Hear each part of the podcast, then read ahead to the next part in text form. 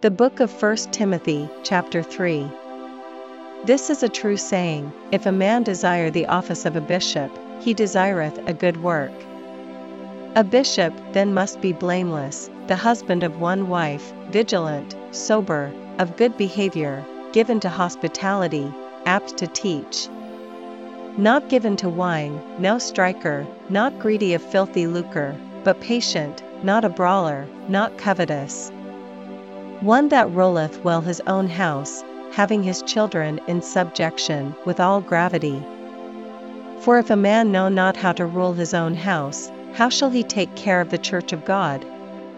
Not a novice, lest being lifted up with pride he fall into the condemnation of the devil. Moreover, he must have a good report of them which are without, lest he fall into reproach and the snare of the devil. Likewise, must the deacons be grave, not double tongued, not given to much wine, not greedy of filthy lucre, holding the mystery of the faith in a pure conscience. And let these also first be proved, then let them use the office of a deacon, being found blameless.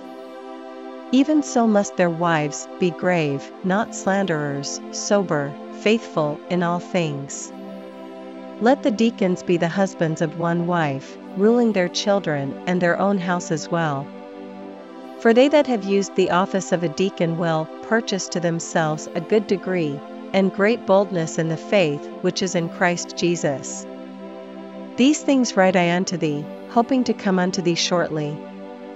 But if I tarry long, that thou mayest know how thou oughtest to behave thyself in the house of God, which is the church of the living God, the pillar and ground of the truth.